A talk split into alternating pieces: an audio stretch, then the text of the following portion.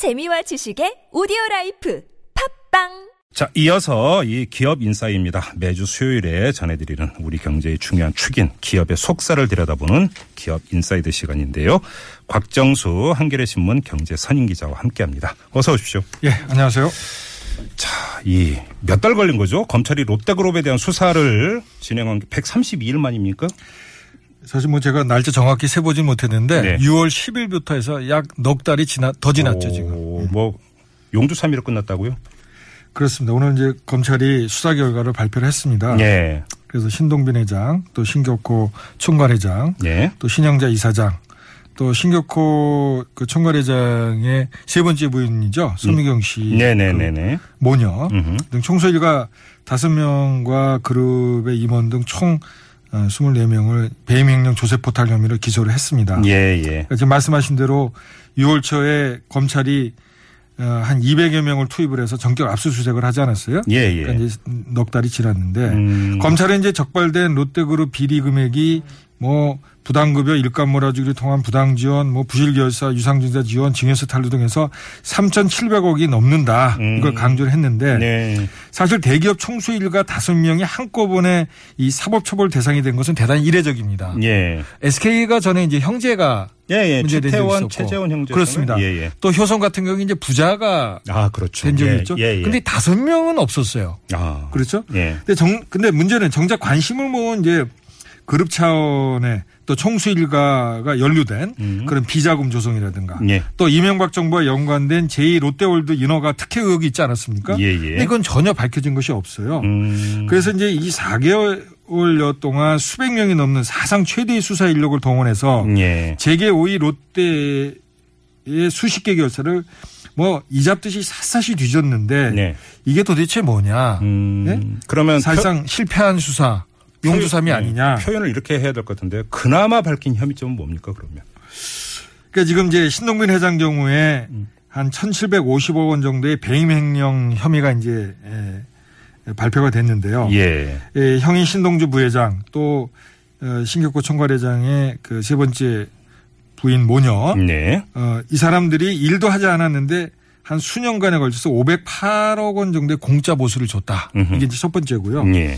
그다음에 이제 이 서민경 씨하고 그 이제 소위 이제 누나죠 신영자 씨가 네네네. 운영하는 음. 그 롯데 그 영화관 있잖아요 롯데 시네마 거기 네네네. 영화관 안에 매점이 있지 않습니까? 네. 이걸 그 두 사람의 사업체에게 소위 독점적으로 부여한 거예요. 이게 이제 일감 몰아주기라고 음. 그러는데 그걸 통해서 한 칠백억 원이 넘는 부당이득을 챙겨줬다. 네. 또 부실 계열사 그 유상증자의 다른 계열사들 끌어들여서 한 사백억 원 정도 손실을 입혔다 이런 내용이고요. 음. 이 신격호 총괄회장의 경우 지금 뭐 사실 그 정상은 아니잖아요. 뭐 연로하셨고 그래서. 네네네. 근데 이천육 년에 차명으로 보유하던 일본 롯데홀딩스 주식 한 육 점 이 퍼센트를 네. 그 딸인 신영자 씨하고 그 세 번째 보이는 서 씨 모녀에게 해외 페이퍼 컴퍼니를 통해 설값으로 넘기면서 증여세를 음. 한 팔백억 정도 포탈을 했다.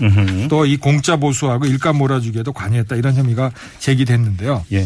사실 그 검찰은 역대 재벌 수사에서 비리 금액은 최대 규모라고 강조를 했습니다. 네. 그러니까 왜 강조를 하겠어요? 뭔가 구린 데가 있겠죠. 별로 이제 수사 성과가 별로 없으니까. 없다는 얘기 이제 커버하려고 그런 건데. 그렇죠. 사실 사실은 이게 그 맞는 얘기가 아니에요. 왜냐하면 아까 네. 말씀드린 것처럼 효성그룹의 배임 횡령 탈세 규모가 일조 원에 육박합니다. 허, 예. 그리고 법조계에서는.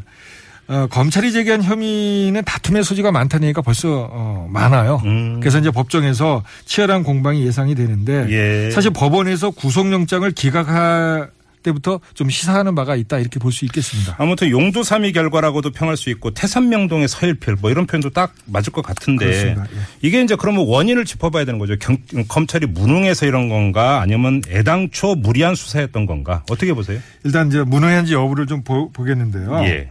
사실 일반적으로 국민들이 재벌 비리에 대해서는 엄하게 처벌한다는 그런 어떤 국민 정서가 있죠. 그런 게 있잖아요. 예, 예. 컨센서스가. 예. 그래서 이제 재벌 수사 관련해서 총수의 구속영장이 기각되거나 집행유예 판결이 내려지면 뭐 재벌 봐주기 논란 이런 게 많이 제기되잖아요. 그럼요. 예. 근데 이번에는 그런 얘기가 없어요. 음. 시사하는 바가 있죠. 네. 사실 지난 유월에 수사 초기부터 검찰이 과연 신 회장을 형사처벌할 수 있겠느냐는 회의론이 많았어요. 네네. 왜 그랬냐. 네. 통상의 검찰 수사는 미리 분명한 혐의를 잡고 음. 어떤 정밀 타격식으로 압수수색을 통해서 증거물을 확보하는 것이 일반적입니다. 예예예. 예, 예. 이천삼 년에 에스케이 비자금 수사 때 이 사전 제보를 통해서 그룹 연수원을 급습을 했어요, 검찰이. 예. 그래서 숨겨진 증거들을 찾아냈는데. 네. 근데 이번 롯데 수사는 안 그랬어요. 음. 뭐 털어서 먼지 안 나냐. 이른바 대천소 방식으로 이제 이루어졌고. 네. 그래서 이제 지난해 여름 롯데 총수 형제 간 경영권 문제 일어났잖아요. 음. 그래서 검찰은 뭐냐면 그 이후에 장기간의 내사를 통해서 많은 자료를 확보했고 네네. 이 대규모 인력을 투입한 것은 일종의 속전속결을 위한 것이다. 이렇게 음. 이제 해명을 했는데 네. 실제 결과가 어떻게 나왔습니까? 지금 아까 말씀하신 대로 뭐 용두사미로 된 거 아니에요. 그리고 언론들도 사실은 이 수사 과정에서 검찰이 흘려주는 말만 믿고 뭐 수천억의 비자금 조성 등 숱한 의혹을 대서특필했는데 네.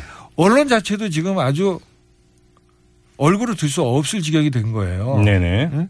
그런데 이제 결과가 이제 그렇게 돼버린 거고. 그러니까 음흠. 무능하다는 지적을 피하기 어렵게 됐다는 뜻이고요. 예예. 또 하나 이제 눈여겨볼 대목은 음. 검찰이 처음부터 무리수를 뒀다는 이제 지적인데 네. 범죄 행위를 밝히는 순수한 의도 외에 음. 별도의 정치적 의도가 개입됐다는 얘기가 이제 사실 아, 무성한 겁니다. 정치적 의도. 그렇습니다. 잠깐만 요걸 좀 자세히 캐야 네. 되는데요. 네. 그 전에 제가 그러니까 이 그 코너 시작하기 전에 전해드린 속보 예. 이 보가 들어와 있는데. 이 오페산 터널 이 총기 사고 용의자가 이 사제 총기를 발사한 것으로 지금 현재 이렇게 지금 파악이 아, 되고 그렇군요. 있다고 하고요. 용의자가 검거가 됐다라는 지금 보도가 나오고 있습니다. 뭐 경찰을 향해서 열 발 가까이 계속 발사했다는 것은 일부에서 나왔던 건데 범행 동기가 지금 가장 궁금한 건데 아직 네. 이 이야기는 지금 나오질 않고 있습니다. 자, 이 속보는 여기까지고요. 자, 정치적인 목적이 있었다. 이건 무슨 이야기입니까? 첫째는 말이죠. 당시에 검찰의 이미지 실추를 부른 홍만표 전 검사장 네. 또 진경준 검사장 음흠. 이런 법적 일위 게이트가 아주 국민들에게 충격을 줬잖아요. 네네네. 그것을 그로부터 이제 국민의 눈을 돌리게 한 것이 아니냐. 물타기다. 그렇죠. 예. 두 번째는 집권 후반기 대통령의 내임덕 이게 뭐 소위 이제 상식화된 얘기 아니겠습니까? 네네네. 그러니까 그걸 막, 막기 위해서 보통 재벌 사정을 많이 활용해 왔어요. 본보, 본보기로 군기 잡기. 그렇습니다. 예. 역대 정권이 그랬다는 거죠. 이번에도 네네. 역시 그런 거 아니냐. 예. 셋째는 그 여당이 사월 달 총선에서 패배하지 않았습니까? 네네. 그때 주요 요인이 뭡니까? 청와대하고 음. 친박 이 결국은 선거 망쳤다. 그렇죠. 그 예. 책임론. 예. 여기에 대해서 물타기를 하려는 의도 아니냐. 오. 이런 이제 음. 사실 롯데 안에서는 이번 수사의 기획자가 지금 음. 논란의 한가운데 있는 우병우 청와대 민정수석이라는 얘기가 파다했어요. 아, 예, 네. 예. 그러니까 그렇습니까? 검찰이 자신의 치부를 감추려는 것이든 음. 뭐 권력의 개 노릇을 한 것이든 예. 모두 정상이 아닌 거죠. 예, 예. 사실 롯데 수사뿐만이 아니라 포스코의 정준양 전 회장 비리 수사라든가 네네. 이 수천억 원의 혈세 낭비 논란을 불러일으켰던 자원외교 수사 모두 용두사미로 끝났잖아요. 예예. 네. 그래서 법조계에서조차 검찰이 이 법치주의 구현이라는 본연의 역할과 배치되게 네. 막 칼을 휘두른다면 음흠. 뭐 사실 조폭하고 무슨 차이가 있느냐. 어. 그러니까 그래서 무능하거나 추악한 검찰이라는 얘기가 나오는 건데 음. 사실 저는 개인적으로는 뭐 둘 중에 하나가 아니라 무능하면서 추악하다. 오화가 아니라 엔드다. 그렇습니다. 예. 그러면 결국은 검찰에게 남겨진 숙제도 그만큼 많다 이렇게 이야기 되는 거예요. 그렇습니다. 이제 이게 문제인데요. 네. 그 검찰의 그 무리한 수사로 인해서 이제 검찰만 욕먹는 걸로 끝나면 또 그나마 다행인데 네. 사실 롯데는 멍이 들었고요. 네. 그렇죠? 음. 사실 많은 대기업들이 주는 엄청난 부작용이 있어요. 어떤 거냐면 지금 롯데 사태를 대기업들에게 물어보면 권력에 잘못 보이면 언제든 크게 당할 수 있다는 그런 아주 생생한 신뢰로 본다는 거예요. 예, 예, 예, 예. 지금 저 가장 이제 지금 뜨거운 쟁점인 미르하고 K스포츠 재단에 지금 대기업들이 팔백억 원에 가까운 거액을 몰아주고도 네. 지금 말을 못 하고 있잖아요. 왜 아무, 그러겠어요? 아무 얘기가 안 나오고 안 나오고 있죠. 예. 아니 여기서 잘못 얘기하다가는 무슨 음. 꼴을 당할지 모른다는 게 지금 이 롯데 사태가 음. 원래 그 엠비 정부와 유착 관계 뭐 얘기 나올 때부터 네. 박근혜 정부가 들었으면 크게 한번 당할 거라는 얘기가 많았거든요. 음. 네, 네, 네. 그러니까 사실 민주주의를 위해서나 어, 또 경제가 잘 되려면 이 음. 법치주의가 확고해야 되잖아요. 네. 근데 음. 법치주의를 구현해야 될 검찰이 오히려 음. 법치주의를 유리, 유린했다. 네. 그렇다면 이제 다양 이제 여러 가지 검찰 개혁 방안이 그동안 논의가 됐는데 네네. 사실 저는 뭐 대검 중수 폐지라든가 특별검사제 조합이라든가 이런 거 그거보다는 보다 본질적인 조처가 필요하다. 음. 그래서 선진국처럼 검찰이 수사권이나 기소권 독점을 하고 있는 거를 예. 사실 깨야 된다고 보는 거죠, 저는. 검찰개혁 얘기가 다시 뭐 연결이 되는 거겠죠? 그렇습니다. 예. 예. 알겠습니다. 자, 기업인사이드 이 곽정수 한겨레신문 경제 선임기자와 함께 용두 삼 일로 끝난 이 검찰의 롯데 수사무 어떤 게 문제점인지 이걸 짚어봤습니다. 고맙습니다. 예, 감사합니다.